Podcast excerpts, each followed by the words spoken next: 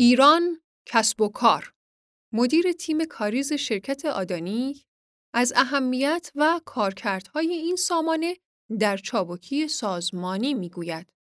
یک پارچه و باز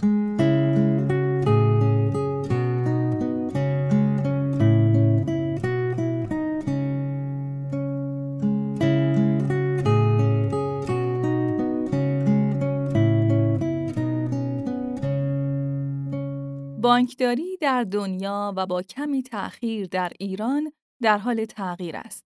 چه نیاز باشد، چه اجبار، نظام بانکی در ایران در حال پوست اندازی است. خدمات و سرویس های نوآورانه حکم چوب جادو را دارند و هر اندازه محصولات و راهکارها نوآورانه و زیرساختی تر باشند، طرفداران بیشتری دارند. آدانیک یکی از شرکت هایی است که در سالهای گذشته چنین محصولاتی را در بانک ها عملیاتی کرده است. سامانه کاریز از این دست محصولات زیرساختی است که به عنوان زیربنای بانکی چابک و نوآور از آن استفاده می شود. ارائه آسان سرویس های بانکی به تیم های توسعه و همکاران تجاری بانک، کاهش درخواست های توسعه روی هسته بانکی و مدیریت آسان و مؤثر کانال های بانکی از جمله قابلیت‌ها و مزایای این سامانه است.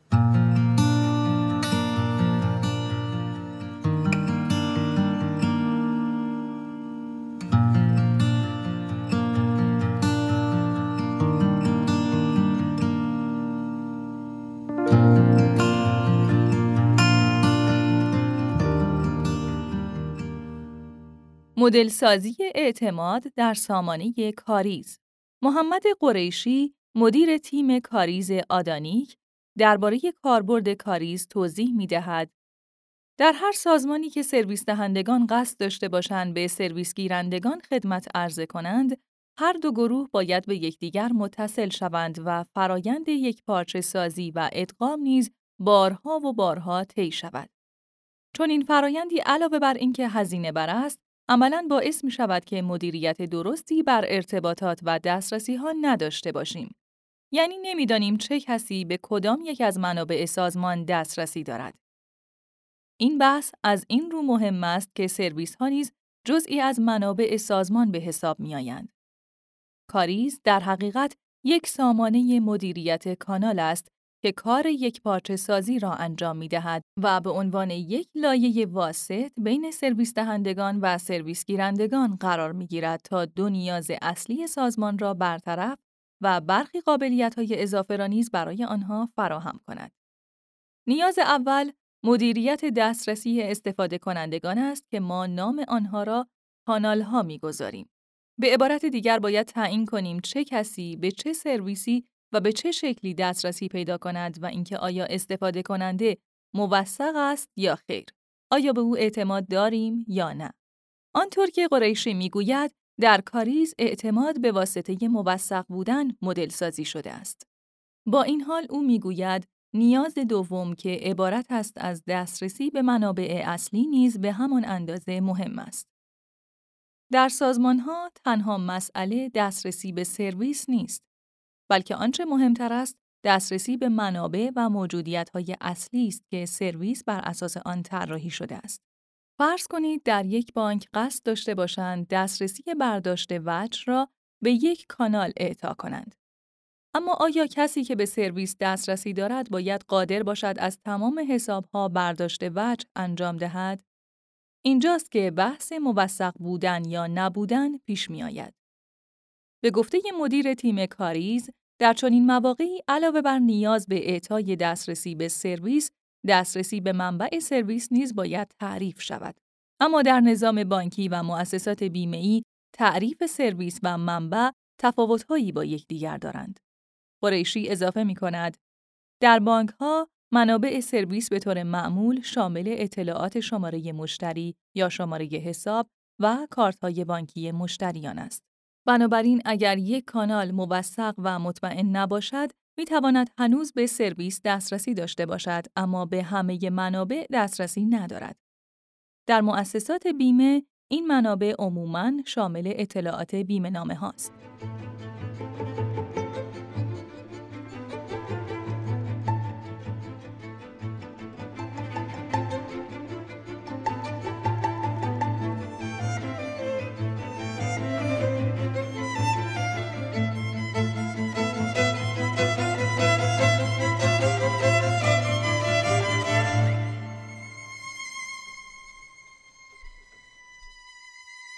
ثبت رویداد در سامانه کاریز کاریز در کنار مدیریت دسترسی رویدادها را نیز ثبت می کند. قریشی در همین باره می گوید اینکه استفاده کننده و کانال چه کارهایی انجام دادند و از کدام سرویس به چه اندازه بهره برده و آیا استفاده آنها موفق بوده یا نه در کاریز به خوبی ثبت می شود. خلاصه عملکرد کاریز را می توان شامل همان دو دسته مدیریت دسترسی به اطلاعات و دسترسی به منابع دانست. اما در کنار اینها یک سری مزایای دیگری را نیز فراهم می سازد که از جمله آنها می توان به ارائه یک پارچه تمام اطلاعات منابع مختلف به خدمتگیرندگان اشاره کرد. مدیر تیم کاریز در این رابطه چنین توضیح می دهد. در کاریز کل سرویس هایی که یک سازمان به بیرون عرضه می کند، خواه شرکت های همکار باشند، خواه شرکت های دیگری که با آنها کار می کند یا اشخاص حقیقی، ساختار و استاندارد واحدی وجود دارد.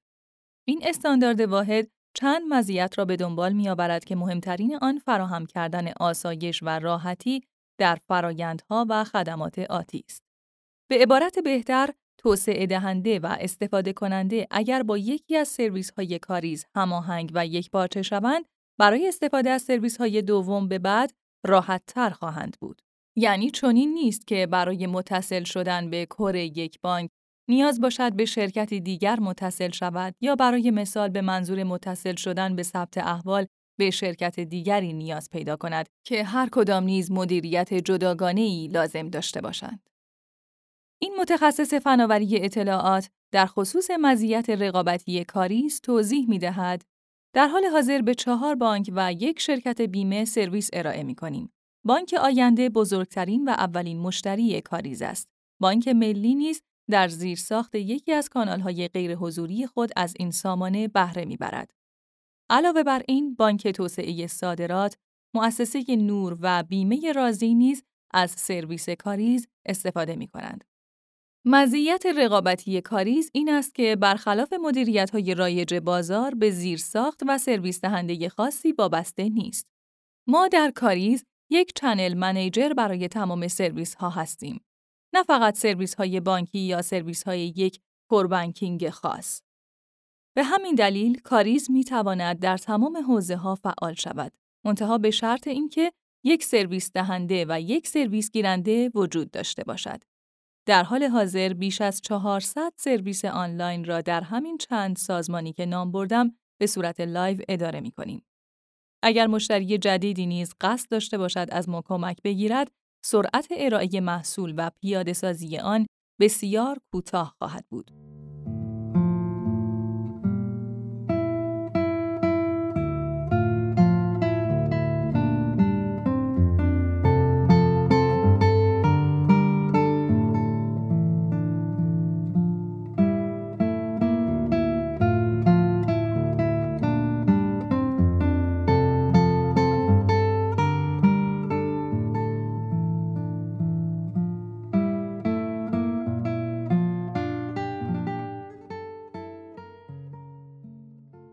چشمانداز کاریز در سال 1400 قریشی کاریز را سامانه زیر ساختی توصیف می کند که به گفته او مهمترین ویژگی آن پایداری است. کیفیت سرویس و پایداری مهمترین دغدغه همیشگی ماست. پایداری از طریق مانیتورینگ و ترفندهای فناورانه حاصل می شود. اساساً سازمان ها به چه دلیل از کاریز کمک می گیرند؟ چند سال است که بحث امنی چنل در کشور مطرح است. به این معنی که سازمان بتواند خدمات یک پارچه‌ای به مشتریان خود ارائه کند و مشتری در انتقال بین کانال‌ها احساس چندگانگی نکند. البته اومنی چنل یک روی کرده است نه یک ابزار. ولی داشتن زیرساخت یک پارچه مدیریت سرویس یکی از ابزارهای اساسی مورد نیاز برای تحقق پذیری این روی کرده است.